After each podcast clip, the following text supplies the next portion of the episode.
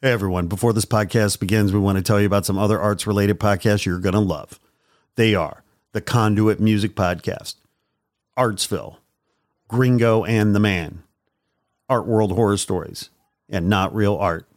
On these action packed podcasts, you'll hear experts talk about creativity, design, the music biz, the art world, visual art, American craft, Chicano art, street art, graffiti and even stand up comedy. So be sure to find and follow these great arts podcasts today. Now, back to your regularly scheduled programming. Warning The Not Real Art podcast is intended for creative audiences only. The Not Real Art podcast celebrates creativity and creative culture worldwide. It contains material that is fresh, fun, and inspiring and is not suitable for boring old art snobs. Now, let's get started and enjoy the show.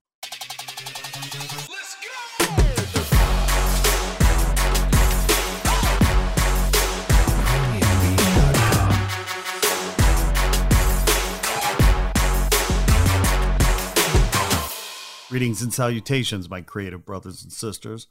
Welcome to the Not Real Art Podcast, where we celebrate creative culture and the artists who make it. I'm your host, Sourdough, coming to you from Crew West Studio in Los Angeles. Man, do we have a cool program for you all today. I have no doubt you will learn, grow, and be inspired by today's show. Before we get into our main event, I want to thank you for tuning in. Please be sure to like this episode and subscribe. Your likes and follows help ensure you won't miss any of our new shows, and it makes the algorithm gods happy, which helps us. So thanks for that. Also, be sure to visit our website, notrealart.com, sign up for our newsletter to keep your finger on the pulse of everything we're doing here at Not Real Art for artists and art lovers. A lot of great stuff there. On the website, you'll get free educational videos. You can sign up for our artist grant for the chance to receive $2,000. You can buy affordable original contemporary art through our partnership with Sugar Press and you can become a supporter through Patreon if you want. So be sure to check out our website today for all the good, healthy stuff we got for you. Now, like I was saying, you're going to love today's episode. But first, I want to shout out to my good friend Erin Yoshi for holding it down in March during International Women's Month here at the Not Real Art Podcast. She did an incredible job celebrating the power of women with several great interviews with incredible women in the arts it was awesome. I hope you guys heard them all. If you didn't, you got to go check them out. They were incredible. Thank you, Erin, for taking over and raising our game here at Not Real Art. You rock very hard, my friend. And you've made my job even more challenging now because I've got to try to keep up with you because you raised the bar. So thanks so much. And we can't wait to have you back. Okay. Now, here's what we got for you today. Unless you've been living under a rock, the letters NFT probably very familiar to you. NFTs are like the shiny new thing, but uh, are they a trend? Are they here to stay? Are they going to democratize the art world? Are they going to change the game for artists? Are they going to revolutionize the careers of artists by shifting power away from the existing stakeholders back to artists so that artists get paid and get paid into perpetuity every time a piece of art sells in the secondary market? I don't know. I don't know. But I'll tell you what, NFTs are exciting.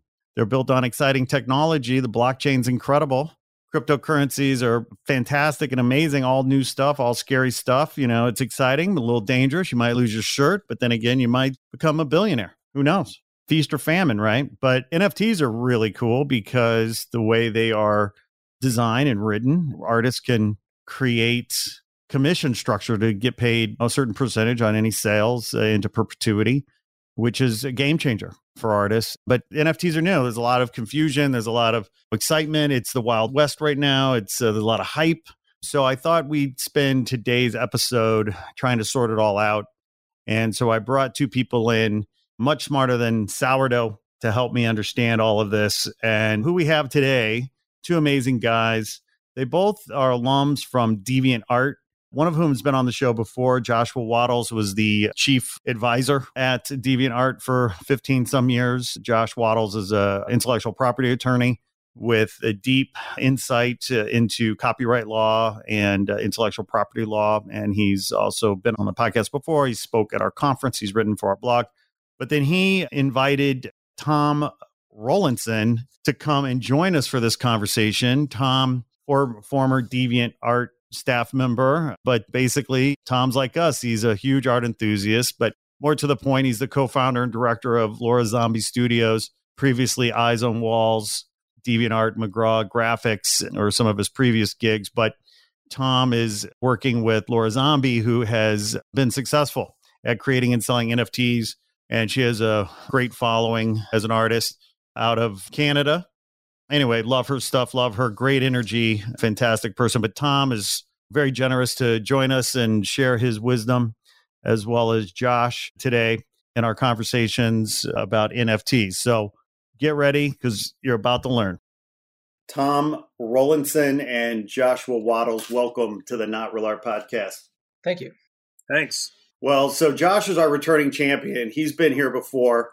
So I'm honored that we haven't scared you away, Josh. At least you're back to talk about a subject that I know really interests you. Tom, you as well. You know, I'm a neophyte when it comes to NFTs. NFTs are like the shiny new object that people are fascinated by these days in the art world. A lot of exciting things about it, but I think there's also a lot of question and concern, and it's exciting, no doubt. I wanted to have you guys on to talk about NFTs because, you know, as I've already said, I'm a neophyte. I know a lot of our listeners have a lot of questions and confusion around it. You can't go on Clubhouse these days without bumping into a room. But, Tom, so I want to start with you because, you know, you have experience in this marketplace. I believe you've created and sold some NFTs. Is that correct? So, talk a little bit about your experience. Let's just start with that. Let's level set start at the beginning. When did you start looking at NFTs? Uh, when did you actually make the jump? So I work with a popular artist. We run an e-commerce brand around her work. We do shows, sell prints, all that kind of stuff. And so just from being in the business and having a lot of people that follow what we're doing, I would say the first time I heard about crypto art was probably 3 years ago. And then about 2 years ago, I had talked to someone sort of very briefly about it, and this was someone who was very into cryptocurrency who wanted to kind of put it on our radar. I think at the time I'd looked at it and it was so early. I kind of regret not getting really deep into it then because obviously it would have been a great advantage if we did. I just couldn't fully get my head around it. And then through last year, there started to be really a lot more activity happening, started to hear about it a lot more. And around December and the beginning of January, I was like, okay, I really want to get into this and try to understand it. So obviously, crypto art really ties back into blockchain and into cryptocurrency. Obviously, cryptocurrency has been a huge topic. So, actually, what I found interesting was that sort of starting from the perspective of crypto art and understanding that and how it works, and then moving backwards into blockchain, I was able to actually really like fully understand the value of blockchain and really like understand cryptocurrency a lot more. Like I think for people who are a little bit more creative minded or work in product development and stuff like that, you know, coming into blockchain from the perspective of crypto art really helped me understand the whole purpose of it a lot better than when I was trying to understand it kind of which most people do from like a financial perspective so I would say like around January, I, I, really got deep into it, kind of really started to understand it. Definitely came away with the conclusion that blockchain is the way that I look at it, and maybe this is a super simple way of looking at it, but if you think of the internet as being about sort of like information, communication, access to information, blockchain's really about ownership. And I think I really came away from getting deep into it thinking that, okay, it really makes sense that at some point in the future, the ownership of basically everything is going to be controlled and managed by using blockchain technology. And so it seems like what's happening is that crypto art or art collectibles and digital collectibles in particular are kind of like the first major category of that starting to happen but i think it's going to expand into tons of other things like i think in some point in the future property and anything that has sort of like ownership or title involved is going to be managed using blockchain technology.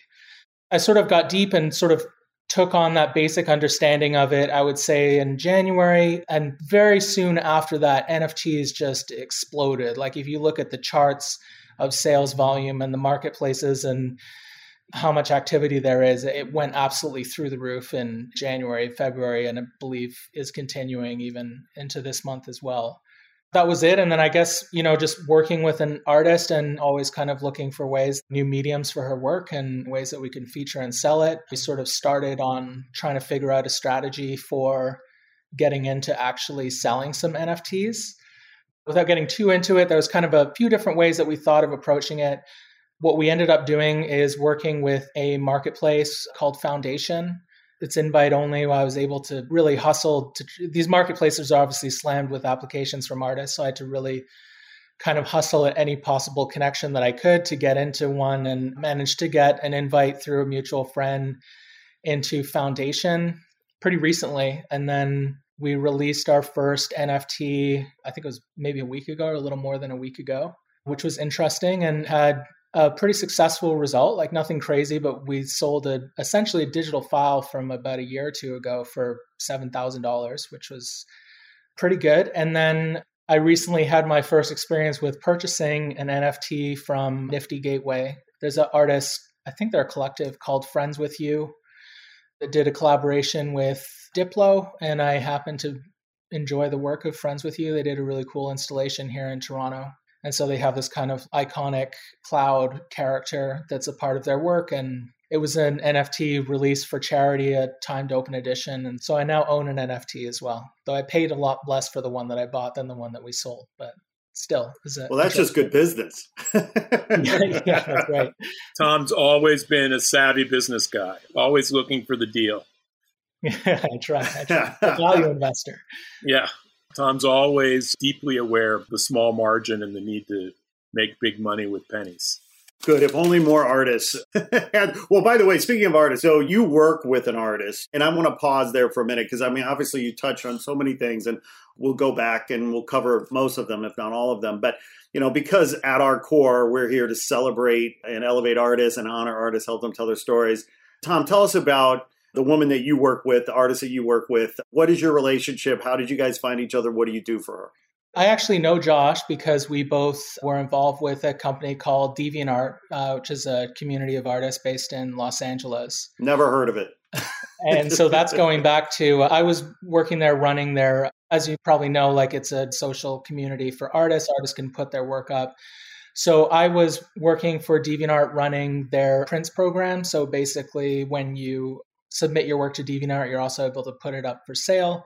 And so I was involved in that for three years. And so Lora was actually an artist on DeviantArt.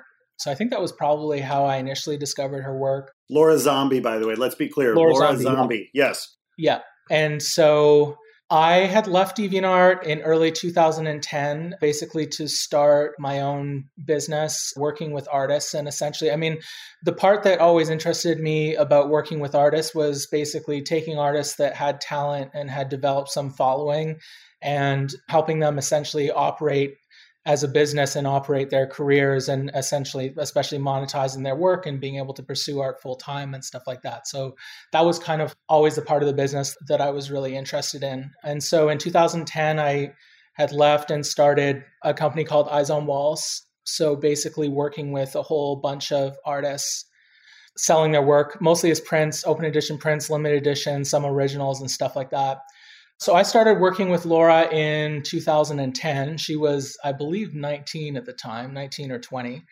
She was living in Russia. She'd been posting her work online and started to build a bit of a following. And she was doing sort of like a limited amount. She'd worked with Gallery 1988 back then, a pretty well known LA gallery, and, you know, had started to get some traction in her career.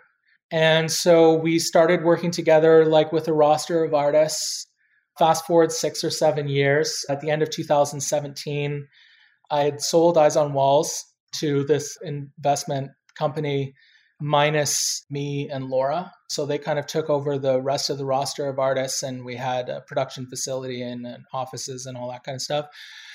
So basically, we sold that business minus me and Lora. Lora relocated from Russia to Toronto and we started Lora Zombie Studio, which is basically an e commerce brand and a creative studio built around her work. So, yeah, that sort of takes us through today. We're just past three years into it. It's like it's a pretty lean operation. We're about six people all together. And yeah, it's been an interesting experience. But yeah, so, I mean, to answer your question, I've been working with Lora for over 10 years now.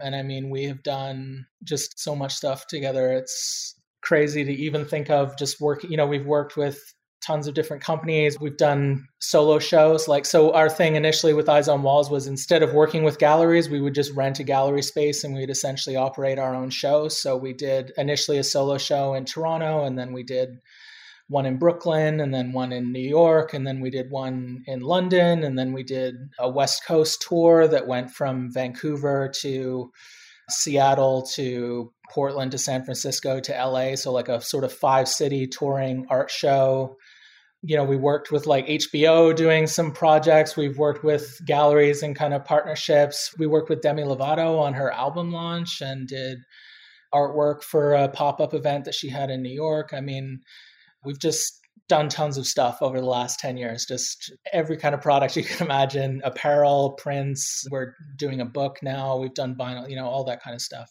But big picture wise, I guess really what I've come to realize working with Lora is that artists basically should be operated as their own, in my opinion, direct to consumer brands.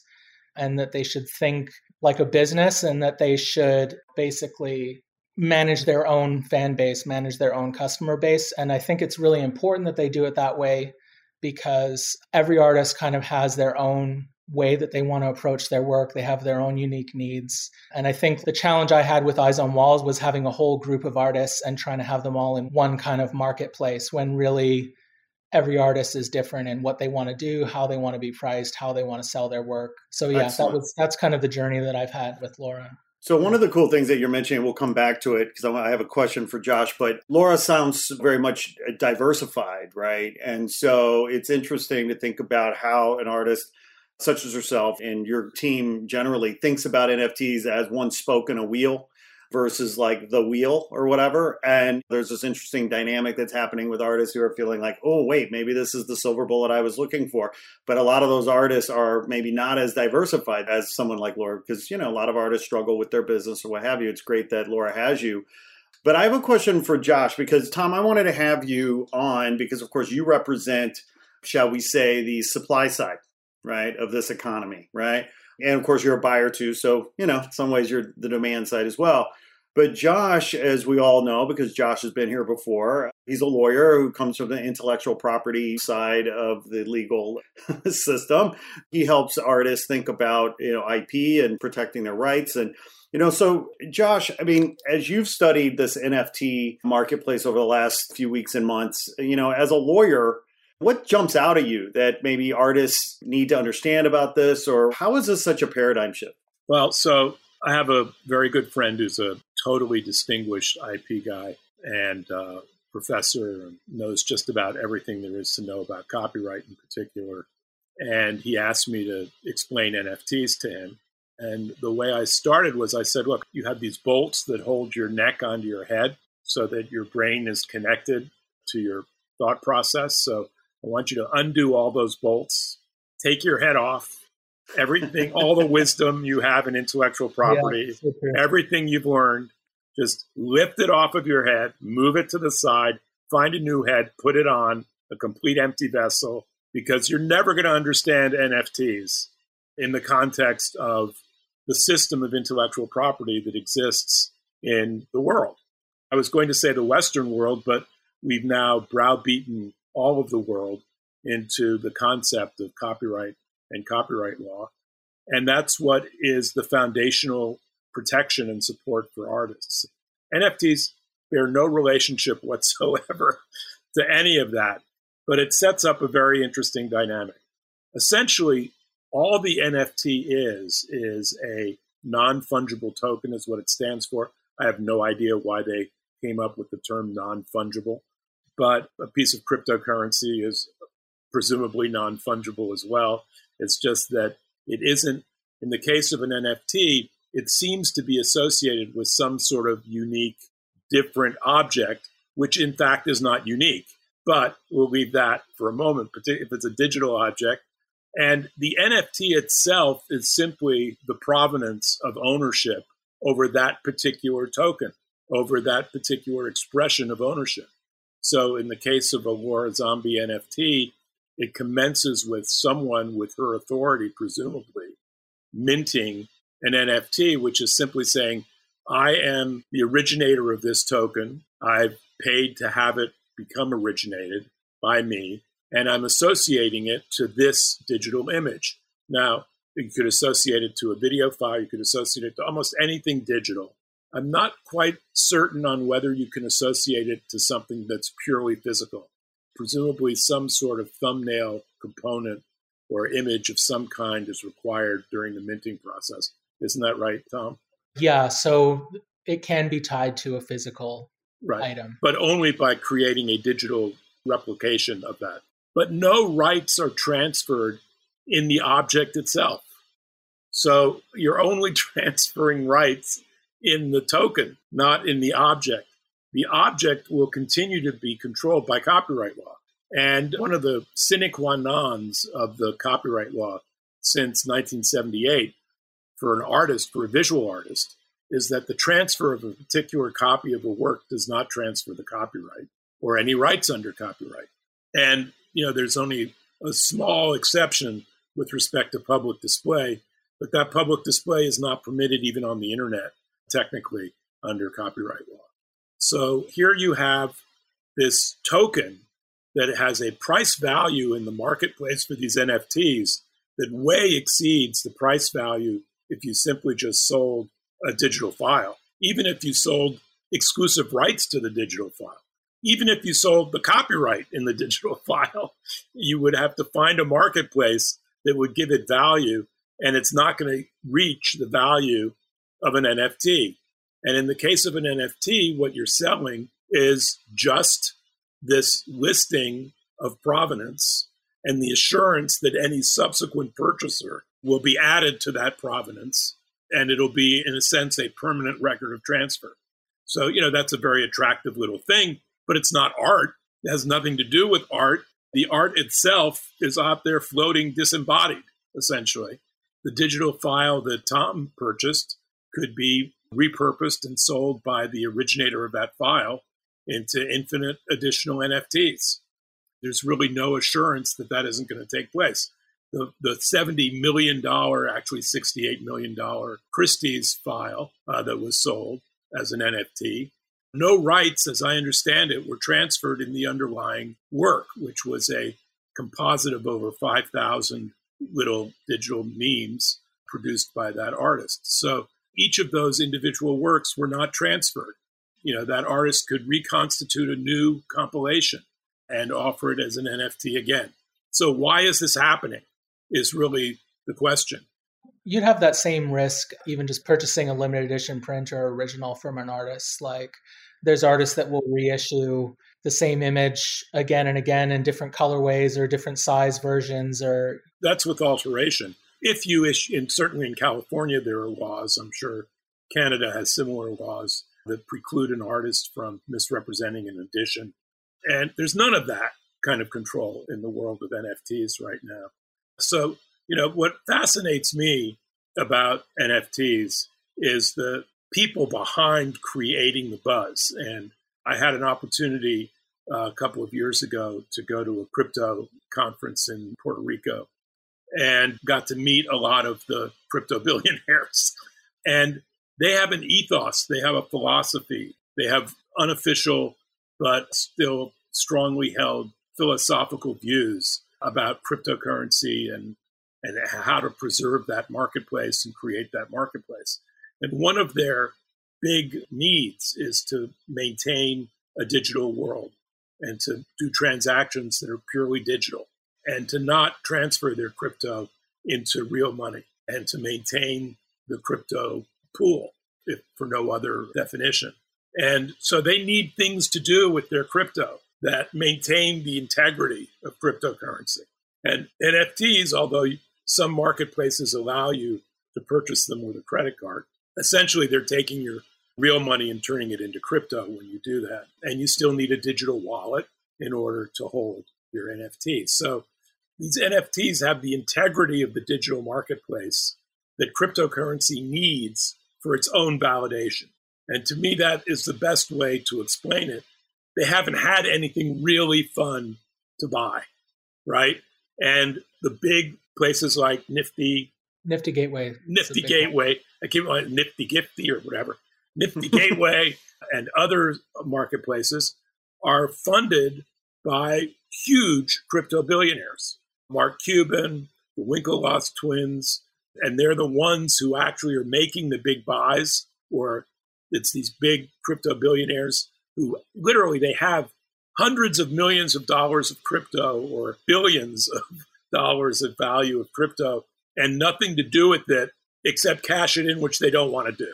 And so now they've got a marketplace in which to play, and they have these cool little, with a lot of digital integrity, these cool little things that they can flip around and say that they have ownership of. But in fact, they don't own the digital works. They just own a token that is associated to the digital works. That's the part that, as an intellectual property lawyer or as someone who's been in the arts for years, you just can't understand. I mean, there's just no conceptual framework for that. That it's a token that represents an ownership interest without you owning something in the classic sense. So it, it's just a very, very strange thing. And it's perfect for crypto because crypto is this incredibly valuable currency that you can't buy anything with, except for maybe a Tesla car soon in the future. Yeah, two things really interesting there. I think the point about just like the sheer amount of value that there is in cryptocurrency really explains a lot. Last I heard, the sales volume on NFTs was, I think, 250 or 300 million year to date, which is a lot. You know, Nifty Gateway, I think, did 70 million in sales volume. NBA Top Shots, I think, is the majority of the NFT overall sales volume so far.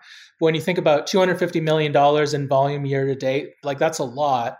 But in the world of cryptocurrency, which I, I, think Bitcoin is close to or in the range of a trillion dollars of value, crypto you know, altogether think, is 2.5 trillion. Yeah, over $2 trillion in value. So, I mean, it, I can understand where the money is coming from. And I think the other thing you said, Josh, about, and I'm coming to it from the same thing. And I think probably this is my resistance to the idea initially, is just the idea of, as someone who collects art and likes art, having that kind of physical representation as a part of it for me. But if you really think about it, particularly if you think about the collectible aspect of it, if you put an NFT up against another collectible, like say a sports trading card or a limited edition Nike shoe or something like that, the NFT actually does check a lot of the boxes versus the physical collectible. And I think for people that are really just focused on the ownership and on the speculation of value, the physical item, in a sense, can be a bit of a burden because there's the condition of it, there's having to insure it, there's having to transfer it to the next buyer, there's authenticity, provenance. When you look at these collectors that are collecting, let's say, shoes. They're never wearing those shoes. They're never using those shoes. Those shoes are wrapped in plastic in a dark room in a box somewhere in their place. So, I mean, I can understand that when someone just wants to collect things, speculate on the value, have that pride of ownership, say, yeah, I own that limited edition thing that only two other people can possibly own. I can get my head around that part of it. And I can see how NFTs do create kind of like a very efficient, very easy collectibles marketplace. I think that's the primary appeal of them personally. Well, uh, yeah, there's another aspect here that is fascinating about NFTs that's to me really distinguishes this particular bubble, which is that typically the artist gets abused on some level. That's sort of the sine qua non of most distribution of art is you start with the person who creates it, like the writer of a movie, and you make sure that they have the least interest at the end of the day financially coming out of the experience. And that's obviously very true in the visual art. And so these NFTs that have smart contracts, you know, based on Ethereum platform that allow the artist to build in or the minter of the NFT, hopefully the artist to build in a continuing royalty on new transactions is really, really fascinating because it creates essentially the only market that I know of in visual art. In music, it's different, where even as the work decreases in value, as long as there are transfers of the work taking place, the artist will continue to get a share of the proceeds. I mean, that's pretty amazing. You get a share on the way up, you get a share on the way down, you get a share on the initial issue.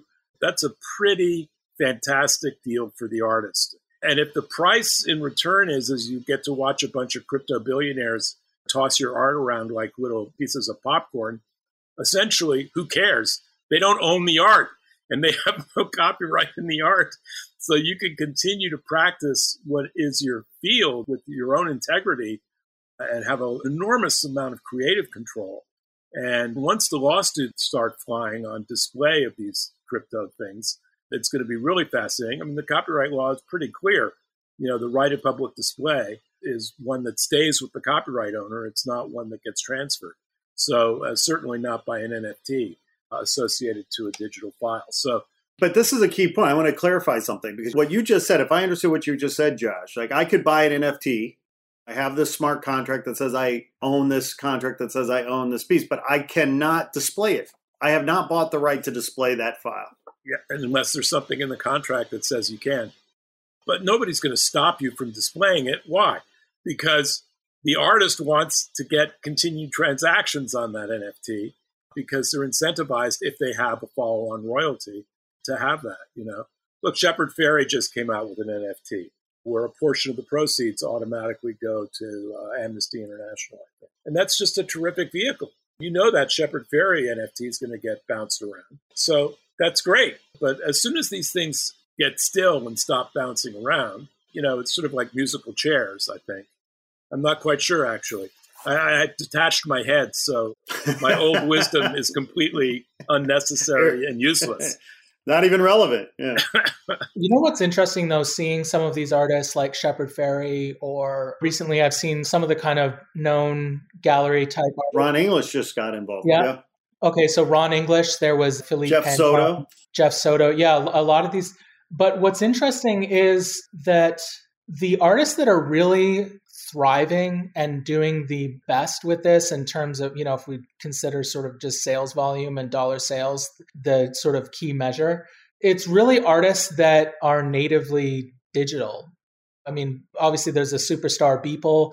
I mean, it's artists that have never been able to realize any value really for their work through all the traditional means. A lot of artists that like they're well known for digital, they create this amazing stuff they post it essentially on Instagram and they get some likes and some follows. And a lot of them do commercial work, like how they're really paying their bills is by doing work for hire, doing commercial work, doing commissions, things like that. So it's been interesting to see a lot of artists, the sort of artists that are really running the show right now and doing the biggest numbers are artists that had no other real way to monetize their work up until now. And now the value that they're extracting from their work is just unbelievable. You know, it's mind blowing and that goes to the validation of the digital universe, right? I mean, that's what makes this a, a, genuine sort of now moment, right? A genuine detached from the art world as you may have known it in the past completely and totally is that component. I mean, yeah, a Shepard Fairey is just sort of like a side writer. Yeah, like Ron English did one recently on Nifty. I mean, I think he did sort of six figures in sales volume, which is obviously incredible. But I mean, there's artists like uh, Mad Dog, who is someone who I hadn't heard of before NFTs that did almost $4 million on a release. And that artist would not have nearly the same clout in negotiating with a gallery or doing a gallery show as someone like Ron English would. So it really is a new. Well, and it also defines the audience for these because the audience for these are people who hold a lot of crypto. And the type of people who hold a lot of crypto come from gaming and other digital environments and that's the artist that they would have come into into that would have been their aesthetic standard would have been these digital artists but i have to wonder did they even give a shit? I mean is it a matter of the fact that early bird gets the worm? So these digital artists who were there right happen to be the first ones that you could buy from right? So did the purchasers even care that these guys were the og's of digital art? I think it depends, but I think in general, like if you look at the let's put aside all the reasons that someone would have spent $70 million or well 60 million plus a buyer's premium on that Beeple piece at Christie's. I think like if you put aside possible reasons of bolstering the entire market. The nefarious, dubious okay, reasons. So if that, put yes. aside that, if yes. we just look at, at someone as an art collector who would want to buy that, if this is the beginning of a movement that's going to last forever or for years to come, which I think it is, the artists that are a part of that movement and this sort of chapter in art and the early ones, then they're the ones that are really going to have the most value, especially in the long term, you know? So I think for sure the artists that are kind of staples of igniting this movement are the ones that are getting the most kind of collector value and most likely the ones that are going to retain their value or increase in value over the next five or 10 years as well, you know? So. And this is classic, right? In terms of art history, artists that are practicing their art suddenly become in vogue. And God bless these digital artists who are now getting their moment. I mean, I'm thrilled for them. They're getting attached to a movement as well. Like Banksy's an artist, he created, he built that. But I mean, I think what really bolstered him huge was street art became this huge movement. And he was kind of not even the first into it, but the best known and the earliest. And so I think what Banksy is for street art or maybe Warhol is for pop art, Beeple is probably going to be for NFTs. And there's other people that come in around that artist. And I think we're seeing the same thing with NFTs. But, you know, NFTs are not just about art, they're also attaching to other digital objects like a tweet or whatever with huge valuation on that as well. And Tom, could you talk a little bit about how this all starts with the NBA? In a closed marketplace because I think of the art impact of NFTs as being completely different from the collectible component yeah, of NFTs. So that's a really good point. Like I think we should separate kind of crypto art as a category of NFTs to some degree because I think NFTs as a technology and as a product we're going to see expand into so many different things. Like it's going to be access to things and experiences and so there's NFTs as a technology is going to go far beyond art for sure. And I guess we already see that happening. Like, I mean, I think NBA Top Shots is essentially to me like an evolved digital version of collecting sports cards. Like, instead of collecting a LeBron James rookie card or a Michael Jordan rookie card, you're collecting a digital moment from a game. But it's being that concept of a digital moment. So, you know, a five to ten second clip of LeBron James doing a slam dunk or scoring a winning point or whatever it is, and they have a number of them. It's being packaged into a product that's very similar to trading cards, where you buy these packs of them and then you open them up and you get them. And when you buy this pack, you're really hoping that you're going to get whatever is the most collectible or most valuable thing. And so, what they have really nailed, I think, is like one, they've got the credibility of the NBA behind it. Two, they have that kind of collectability aspect to it. They're bringing in obviously a huge fan base that already exists from the game and from the athletes themselves. And they basically have created a really interesting, really cool digital product slash experience. Like it's a little bit of investing for some people, a little bit of speculation, maybe a little bit of gambling, a little bit of just being a fan of the game and a fan of your favorite players. Like given that they're making up, I think, probably the majority or at least close to half of the overall sales volume of NFTs, that model, I think, really nailed it. And I think that's really interesting. Like, that's the kind of thing I think that we would love to do long term would be to create a kind of branded collectibles type experience using the catalog of work that we have. And I think I would imagine Nintendo's going to be doing this with Pokemon. Disney's going to be doing this with their Star Wars properties. Like, I think we're just going to see a huge explosion in this just coming purely from what would have been trading cards before. And you get in these closed markets, you get a little bit of ownership of the file in the sense that the file is associated to you. That LeBron clip is your clip. Now, the marketplace might issue five of those, or six of those, or 20 of those, but however many they issue, they'll tell you how many and you'll know that you have one of those editions and your NFT represents that. So it's a little bit different than these open marketplaces like Foundation and others that currently artists are relying on, where that kind of backbone isn't part of the process. So it's just a completely different application in my mind. One interesting point that I had heard listening to an interview with one of the founders of Coinbase was that in most of these marketplaces, Nifty Foundation, all of them, and NBA Top Shots, it's really the marketplace that's minting that NFT. It's not actually the artist. And I'm not super deep into like technical understanding of this yet, but my understanding is that we're being at least a little bit conscious about what we're experimenting with or starting to release through Foundation is that it's something that we're fine with kind of just living in that marketplace and being mostly attached to that marketplace going forward. There's one marketplace called Zora, I believe, where it's actually you who is minting it and you essentially retain some kind of ownership as it being originally minted by you instead of through a marketplace. So my understanding is that down the road, if it goes in the direction of everyone kind of operating their own marketplaces like Top Shot, and I think there will be, that you'll be able to roll in these NFTs that you've sold in the past into that marketplace. Whereas if you've sold them through Nifty or through these other places, at least according to the Coinbase guy that I was listening to, who I'd imagine knows, you're not going to be able to kind of roll it into your own platform in the future. So that's something that at least this person was saying was an important thing to consider for artists getting into this is just try to think long term, see through the initial bit of hype, and then make sure that you're not limiting yourself in the way that you're releasing your work now. So don't blast everything out there. Well, and this gets to risk, right? So there's so much excitement and hype around this. It's a gold rush, Wild West. I can't help but you know think about all the folks that got rich in the gold rush selling shovels and so, who are the people getting rich off this gold rush? This isn't free, there's no free lunch here. Where are the costs for artists and what are the risks here? So, for Foundation, so I'll just go fully by my experience here with Foundation, and it does vary from marketplace to marketplace. They're using the Ethereum blockchain. The Ethereum blockchain has what's called a gas fee when you mint. It fluctuates in price, I think, depending on how busy the network is and how urgent the transaction is. But in our case, it cost about $90 US to mint the NFT initially. And then the same again to list it for sale. So it's about $180 in total, $90 to mint it, and again, $90 to list it for sale. And again, I believe that can fluctuate up and down as high as 150, as low as 60 from what I saw for each portion of that. And then the way it works is that when you list it, you set an initial starting price. So we put one ETH, one Ethereum, which is, I think, about 1500 or 1600 US dollars right now.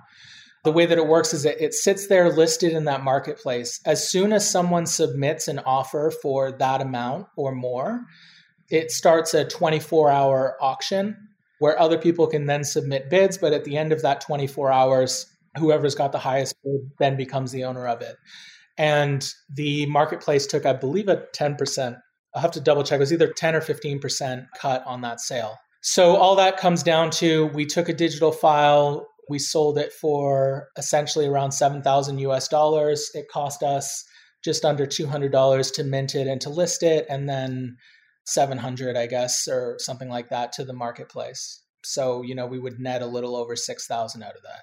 If you compare that to selling an original through a gallery, it's pretty favorable to the artist. And again, as Josh pointed out, if that person ever resells that NFT at whatever price, 10% of that comes back to us. I don't believe the marketplace takes a cut on the future transactions. And that's just the rule for that marketplace, the 24 hour exactly. trigger. Nifty, I think, is even lower. I think they only take 5%. And there are some marketplaces where the number just keeps going until the person says stop, I'll take that number, right? I mean, there's no 24 hour limit. Uh, yes. So, for instance, with our NFT that has been sold, now somebody can submit an offer to that buyer of any amount at any time, and that buyer can accept it if they want to, or just ignore it if they don't want to. I believe that it can be submitted not just through Foundation, but also through OpenSea and some of these other kind of. And then, what about your marketing piece? I mean, how do you market something like that? So I got to say, like, the trickiest thing for us is really figuring out exactly how to promote this because it's completely different. We basically did sort of a small campaign for it across our social channels, email list blast. I think there was three bidders on it, and I'm quite sure that two out of the three were customers that had purchased original work by Lora before. So in our case for the sale and we just released another one that someone just placed a bid on that started as well and that was someone who had bid on the first one too. So so far for us we've kind of just been marketing it into our own channels. Like sure we put it up on twitter with the hashtags and we sort of added some of i went through and looked at all the top sales of crypto art and who the users were and made a list of their Twitter handles. And so when we tweeted out that the auction was coming to an end or nearly ending, we added some of those people. So we tried some stuff like that. I did try. We ran a Facebook campaign and I tried sponsoring it out to. I built an interest group based on our customer profile and then overlap that with people who are interested in cryptocurrency or that Facebook has determined are interested in cryptocurrency and ran some promotion there. So we basically just did what we do with every release and that we try to just shake every tree that we possibly can and promote it as best we can. And that's what we did. But I'm still not really sure what the best way to promote these are. The cool thing with an auction is that you only need two people that want it. So in our case, even just having three was enough to bid up the price 7x from what our starting bid was. But I think we're still learning that. But how to actually get kind of on the radar of all these people who are really collecting art and all that kind of stuff, I think that's a challenge. Okay, so this is a key point here, right? Because just because we build it doesn't mean they come. This gets to the uh, gold rush, Wild West euphoria of it all Marketing promotion is always the challenge for any business, any brand, let alone an artist. And it feels like supply here is really outstripping demand, to be frank. And that's one of the risks for artists. Artists going to spend 200 bucks maybe to create an NFT and try to sell it. Is anybody there to buy it? And to your point, yes, you want to go to your own network first, your own. I mean, that's the low hanging fruit, right?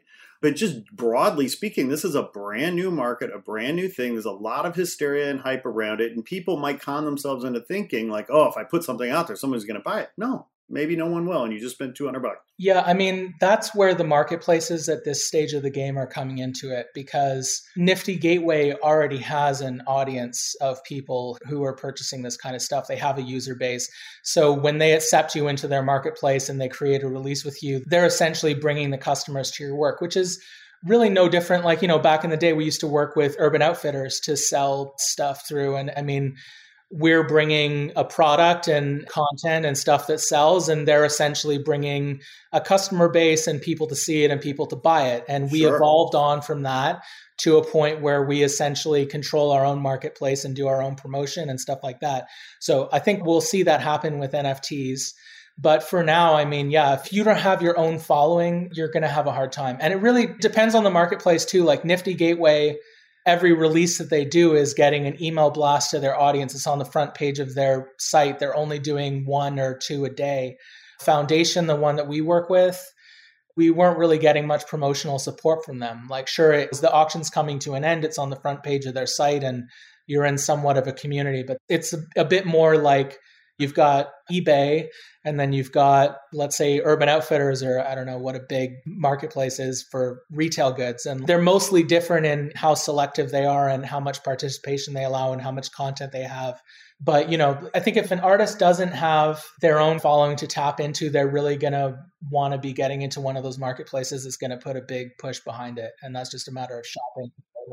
Tom, when you were shopping for marketplaces, which I know you did, did you notice an aesthetic buzz to any of them? For instance, someone that really likes rainbow kitties and that kind of stuff, the cat playing the piano, I mean, whatever, compared to a marketplace that's trying to promote a Banksy or a Shepard Fairey or whatever. I mean, those are completely different aesthetic contexts. So, did you notice any differentiation? I would say there's some differentiation, but the biggest factor of differentiation, I would say, was just how selective they are about their content and how much content they allow. I would say that's the biggest differentiating factor between marketplaces, at least from my perspective. There's some that, like SuperRare, seems to be a little more common that it's just still images. Foundation too, to some degree. I think uh, James Jean had a big release that he did on Foundation and got a huge price for it. I think quarter million dollars or something like that. And it, it was just a static image. So I've seen like there's some differentiation on that, but thinking of how this will evolve, I would imagine there's going to be marketplaces that specialize in black and white photography or that specialize in street artists or whatever you know i don't see that too much. Like i said the main differentiating factor i see is just how selective they are about their content and so how much content they have you know. And the pickers you have a sense of who's doing the picking?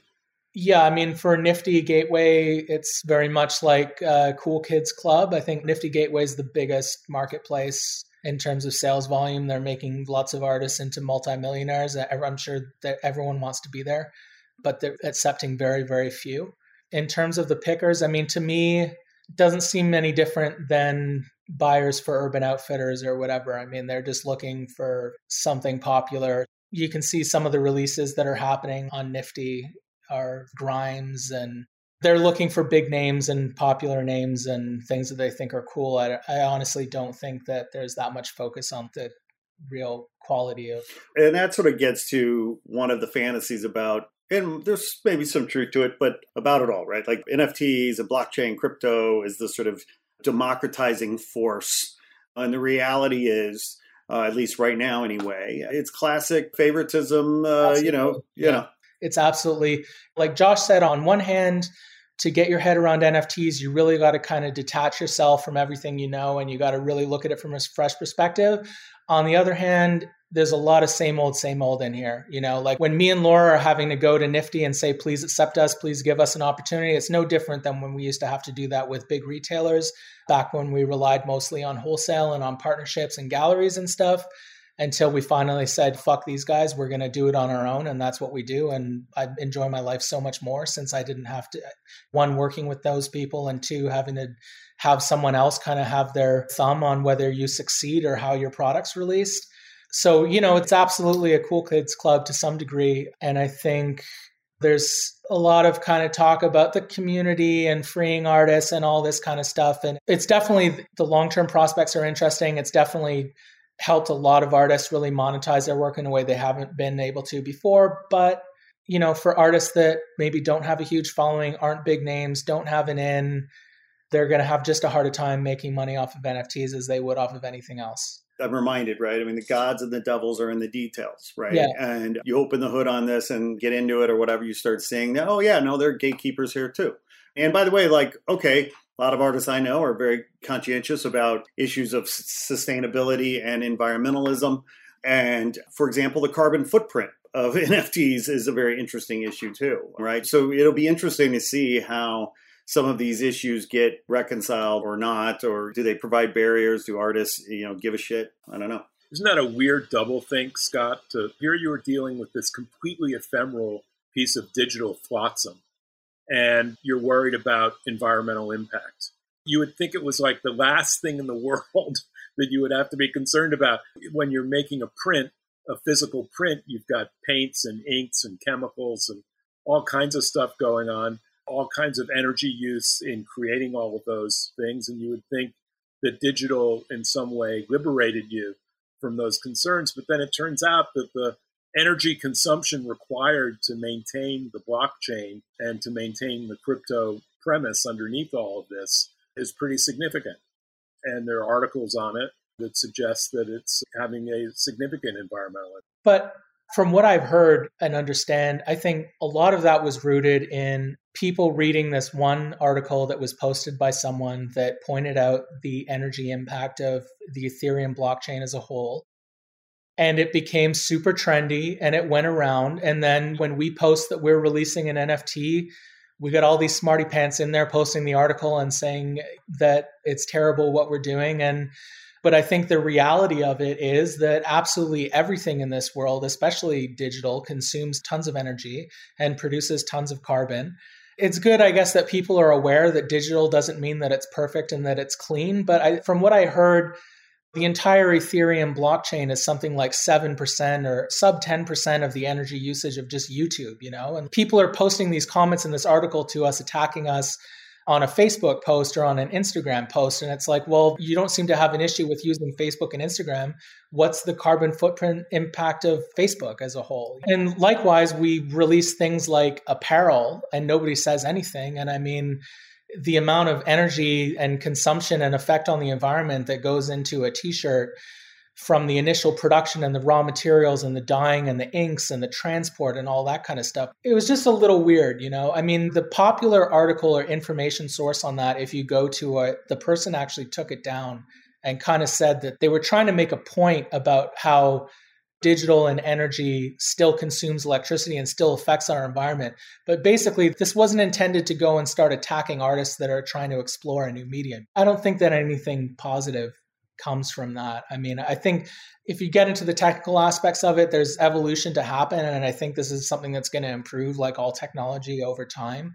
But people that are using that to go and attack artists that are trying to find a new way to monetize their work to me just seems like why don't you do that to any artist that's using toxic paints or aerosol paints or producing apparel or prints or things like that? Or why not attack Facebook or TikTok? Or how necessary are those cat videos on YouTube that you have to watch them for it to consume? What about Logan Paul and YouTubers? How much energy is consumed in 5 million views on a Nelk Boys video? Well, we all know that if we want to solve this environmental impact issue, we should just all commit a mass suicide.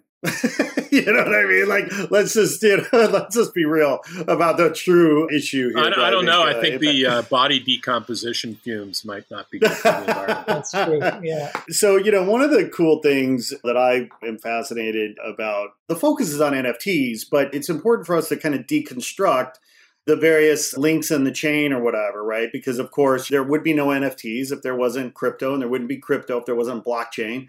And these elements are revolutionary. They're amazing. I mean, I personally remember reading about blockchain, I don't know, 10 or 12 years ago. And at the end of the day, it was kind of like, well, this is going to be really cool for attribution. It's going to be really good for like chain of ownership. And, and by the way, just the decentralization of data so that you don't have to worry about a one hit taking out a big bunch of information. We're, we're sort of spreading our risk and spreading our information. And so there are a lot of really super cool things about this blockchain technology as a registration as a sort of system, you know, and then of course we got crypto and what have you. And it's all very exciting and new. And I think that's great. And, you know, I'm also curious though about how it influences the quote unquote real world, right? So, for example, one of we touched on this earlier. One of the most amazing things about this NFT innovation is that visual artists can earn royalties on sales of their work. I mean, this is revolutionary for artists. In the secondary market. In the yeah. secondary market. Now, so how is that going to impact the physical world in the secondary market? Will galleries and will Sotheby's and will these other stakeholders now start feeling pressure to identify this chain of ownership and pay artists royalties? I mean, artists have to start demanding it, but it seems like this could open that up. Well, there is something called droit de suite, which is a fancy French words for the ability to go forward with the work and continue to obtain rights to a revenue stream. And there are laws that control auction houses in London, New York, and Los Angeles, which is why sometimes you see auctions taking place in Cleveland so that they don't have to deal with it. And it regulates, it's typically only in the auction market, a portion of the sale price going to the artist only in certain circumstances, in certain date brackets. So it's there, but it's really not there. I mean, you know, it's only for super top end artists who are in legitimate auction houses and in that environment. The NFT is revolutionary in the sense that it's built in. I mean, there's no way yeah. to avoid it. It automatically goes into your digital wallet as the transaction takes place. Nobody touches it in between.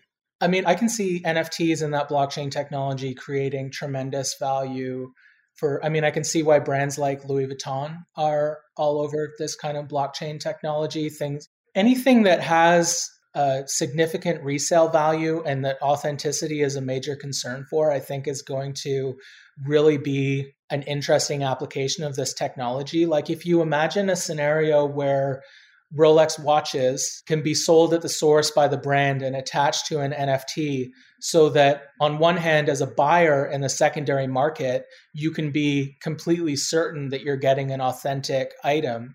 But on the other hand as a brand you're unlocking just a tremendous amount of value in that the resale market you're able to be getting a cut back on every single transaction i think is going to be huge and really interesting for any industry that has a resale market. So for me, the first that come to mind, like I said, are Rolex or Louis Vuitton, Chanel, like those kinds of brands and that kind of thing. I think it's going to be really interesting to see them potentially operate their own marketplaces and operate their own provenance essentially and history of items versus all these other companies like the RealReal and StockX and all these guys essentially coming in and backpacking on their demand, which is interesting to me. I think we'll see stuff like that. Well, that re- sort of reminds me of something I read the other day in passing, and forgive me because I don't remember exactly where I read it, but maybe I dreamt it.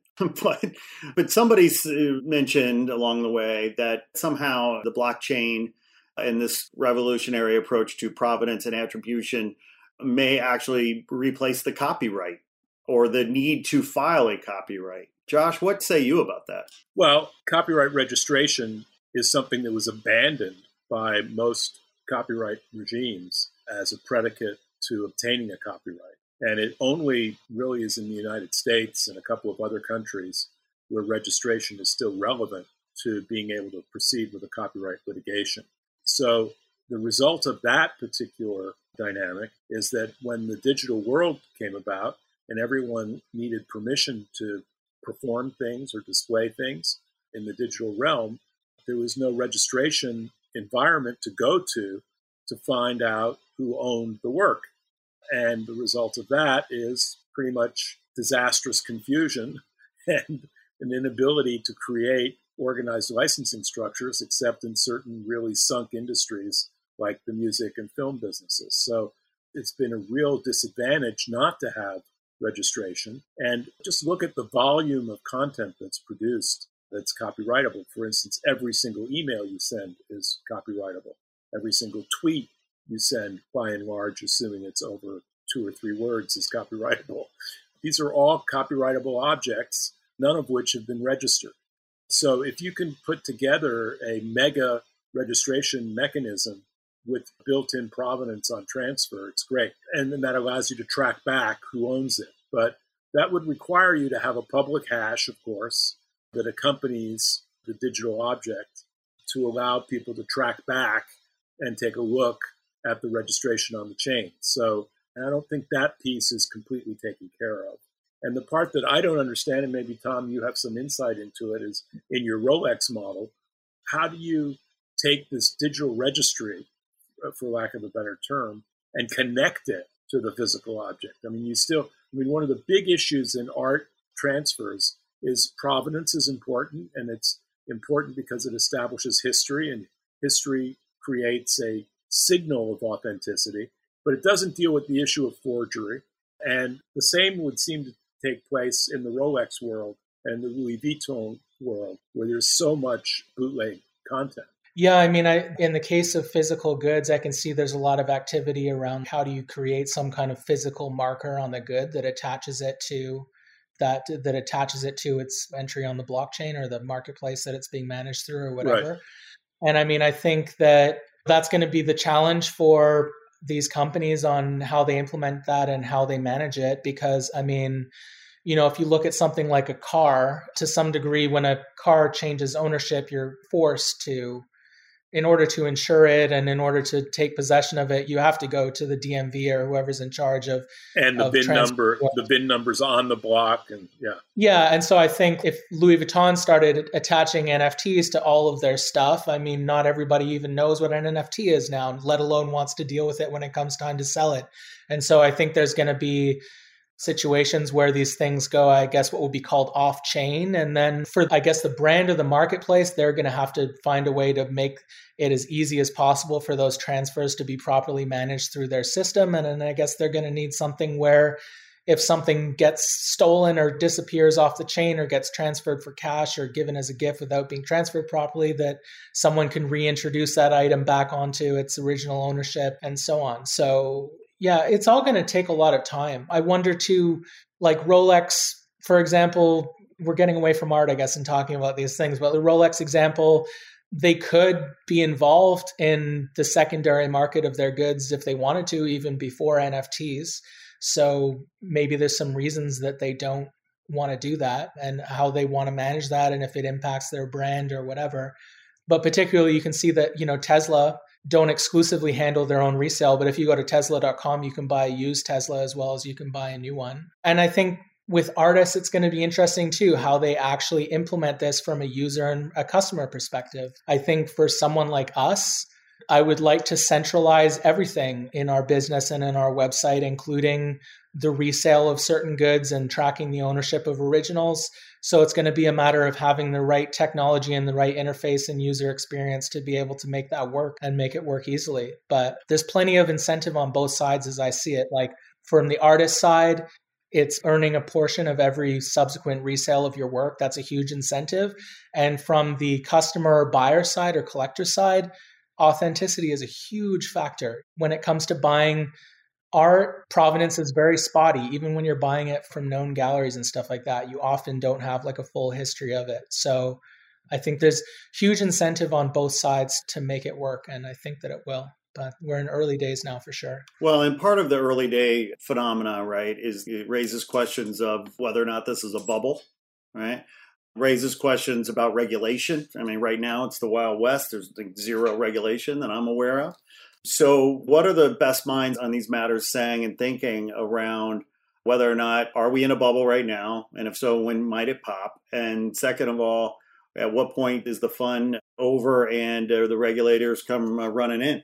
With cryptocurrency, the regulators have been standoffish. And the big question in cryptocurrency is, you know, at 2.5 trillion, is it enough for governments to start jumping in to try and seize control? Because it affects the integrity of their own monetary systems.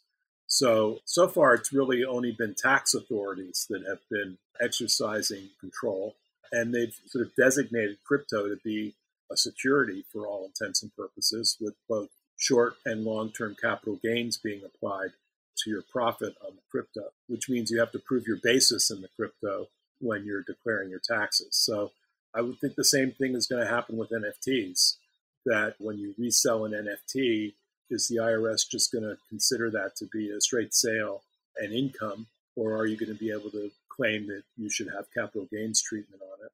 And I think that's going to be an interesting thing. Nobody regulates the art market. No outside authority comes in to regulate this, never has in the past.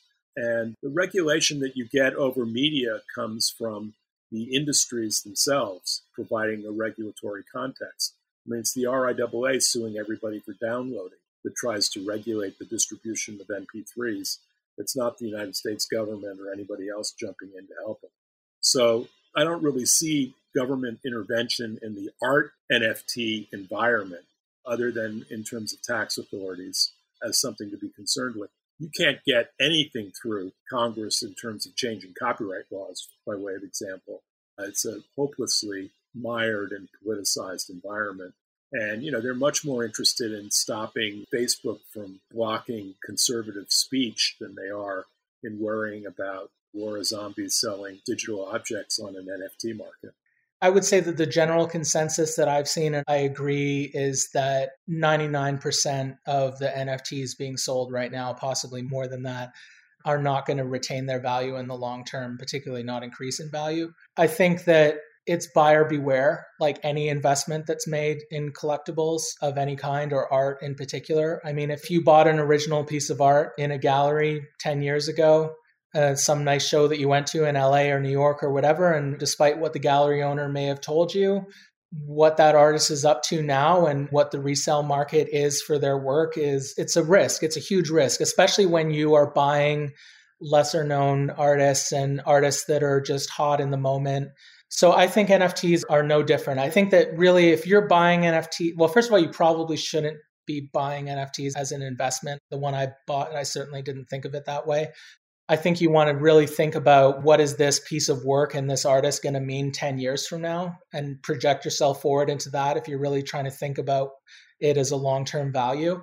And I think there's a really important distinction to be made between investing in NFTs and, let's say, investing in cryptocurrency is that NFTs by design are completely unique. Each one is completely unique. So if you buy a bunch of Bitcoin and Bitcoin starts to tank in value and everyone is unloading it, you can click sell and you can liquidate that immediately because a Bitcoin is a Bitcoin is a Bitcoin. They're all the same. It's just the same value for everything. And you can immediately find a buyer for that, usually, even when it's on the way down.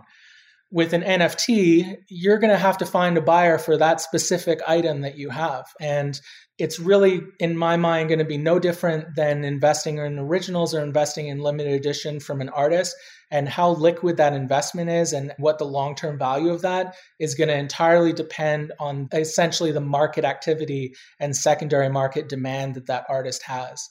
So I think that's just the measure that you need to use if you're, if you're trying to think in terms of a bubble.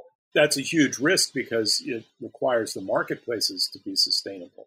And that's a big open question. I mean, I mean, if in a few years, maybe when Beeple has his own platform that he runs central, again, I don't know exactly how this is all working in the background. I'm just going to say, as an example, going by what that Coinbase founder had pointed out, maybe artists are releasing their work through their own marketplaces and the initial releases that they did in these marketplaces they're not able to include in that and maybe that makes them less desirable to collectors maybe it makes it more desirable i don't know but i think there's definitely been a frenzy that pretty much anything that was being sold through nifty or sold through these main marketplaces was just creating these huge numbers. And it was certainly a ton of speculation built into it.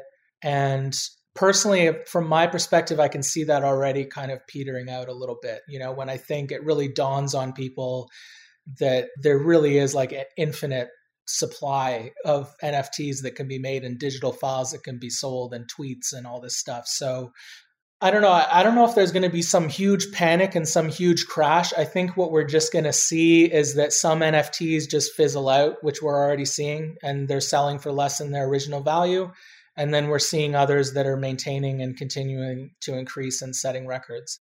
There's one application for NFTs that fascinates me, which is using NFTs as a form of ticket to an event. So, mean, imagine you're a performing artist that wants to do a specific type of performance, and you mint 2,000 NFTs that would then give you access by presentation of the NFT to be able to see the visualization of the event. And then the buzz around the event and how important it is to see this event. I mean, I'm thinking back in the day of performance art when you had Vito Acconci biting himself under a staircase and screaming. And so something like that, right? And you only mint 2,000 NFTs for that. And for anybody to go see it, they then have to trade the NFT to another person so that that person now has the ability to go see it. So it creates this sort of infinite ticket it's I think really really fascinating as an application. And there's going to be lots of that kind of stuff that you can do with these once people start engineering backgrounds for it. That'll be really really cool. Yeah, and further to that point, you know, it begs the question: Should we offer this podcast as an NFT? All it takes is two interested buyers in an auction format, and you never know what can happen. I mean, you know, I haven't heard of a podcast being offered as an NFT. We could be the first guys. Know, maybe we should just offer you, Scott. Maybe Scott should be an NFT. yeah. Well, there's your answer. Nobody wants me, therefore, probably nobody wants this podcast as an NFT. But it raises the question. You know, it dawned on me. I was, I was thinking about this. Like, has anybody offered a podcast as an NFT? I don't. I haven't heard that. Yeah, I mean, there is really no limit to what can be done with this technology, even in its current state, let alone what it's going to evolve into. Tom, you want to go into business? because this podcast will drop next Tuesday. That's when this is dropping. I want to get this out post haste. So we'll be promoting it and releasing it. But the original audio file could be yours as an NFT. Could be done for sure. Could be done. Could be done. Well, gentlemen, I'll tell you what, I am so grateful for your time on this busy day. You have many things going on, and the fact that you took time to sit down and help me understand and help our listeners understand this amazing, interesting, scary, crazy, exciting, dangerous world of crypto billionaires and their NFT collection. it's it's exciting. Yeah, it really is exciting. My take on it is that I think blockchain, NFT, cryptocurrency, all this stuff, it's kind of like the internet in the late 90s where we really haven't even begun to see how it's going to affect things and how it's going to change and touch everyone's lives in some way and so it's really exciting and I, am interested to see how this is all going to evolve and to hopefully be a part of it in some capacity so Tom, before we sign off, be sure to tell our listeners how they can find you. We're on social, we're on the interwebs. Can they find you? Yeah, so I'm on Twitter and Instagram at Find Tom, F I N D T O M. And you can check out Lora Zombie at Lora Zombie on most platforms and at www.lorazombie.com. See what we're up to. Fantastic. Mr. Wattles, where can uh, people interact with you on the socials? I'm just somewhere out there in the ether. So Josh is being modest. He has a really awesome Instagram account with his photography. He's a very talented photographer. Yeah. So I'd recommend checking it out. Is it at Josh Wattles? Yeah, it's no. Joshua Wattles. Yeah so few people are interested in having my combination of name that essentially everywhere I'm Joshua Wattles. and Tom, you are right. As somebody who's a collector of Joshua Wattles photography, You are correct. People need to check it out because there's a lot of talent there. He's quite uh, mysterious and humble about it. He is. I think he's definitely pondering his entry into the NFT space as well. exactly. He's going to kill it. I mean, yeah. uh. I would, as a photographer, since I'm an old man and as a photographer for well over 50 years, the notion that you could create an NFT marketplace around still photography is just incredibly exciting in terms of opening up a new monetization possibility. I mean, it would just be revolutionary. It'd be fantastic. Would you be willing to sell 5,000 days of your photos for $60 million or would you need to I think, so. I think so. Yeah. Uh, yeah. yeah. They can have the copyright yeah. too, right? I don't think I have to think very long about it. He's a bright guy. Particularly now that I've removed my head of prior wisdom and I'm working with my fresh mind, I might as well fill it up with something. 60 million sounds like a good starting number. That's definitely a good start. Yeah. well, then, if that actually happens, Josh is taking us all out for dinner and he's picking up the tab, no doubt. Post pandemic. Yeah. yeah. By the way, I think the pandemic has a great deal to do with the NFT market bubble. You can't go out and shop. You can't go to galleries. I think it's really, I don't know how much of a significance it is, but we didn't touch on that. But I think the pandemic definitely has a lot to do with it. I think for a lot of people too, it's kind of merged our perception of real world versus virtual as well, which I think was a personally, I think is a factor in it as well. It's really blurred the line between kind of the physical world and what they call the metaverse and the virtual world. Yeah, and it's where you go for emotional sustenance as well. Now you've got an entire world looking to the digital environment for emotional sustenance in a way that used to be satisfied by physical contact. It's just been supercharged. And maybe the NFT bubble is just an example of a transition uh, caused by our having to all hunker down in the pandemic. All of this for me is just proof that the aliens have invaded us and are among us. And this is how they consume us. I could have a whole other podcast just on this topic that we're starting into now. It's really, it's really, it is really interesting. And when you get into just thinking about where things are headed and the digital and real life kind of converging in different ways and what that's going to mean, and the same way that you can ponder what does it matter, the physical item of an NFT being purely digital versus a collectible that you can hold in your hand. I think you can do that for a lot of different experiences and a lot of different things. And it's the singularity, baby. It's the singularity. well, and you know, you think about the main players. I mean, Bezos, Musk, and Zuckerberg. They all want to get to Mars. Like, what's that about? They're lizard people too. They're all lizard right? people. Like, yeah, right. Shapeshifters. Yeah. Uh, and they're all really good at math. They've got to be from another planet, right? Gentlemen, this has been a real pleasure. Thank you so much. Please come back. Great. Thanks, Scott. Cheers. Thank you. Hey there. Thanks for tuning in. Please be sure to like this episode, write a review, and share with your friends on social. And if you haven't already done so, please press the subscribe button and follow us on Instagram at Not Real Art World. If you're an artist, be sure to apply for our 2021 artist grant at notrealart.com. Sourdough out.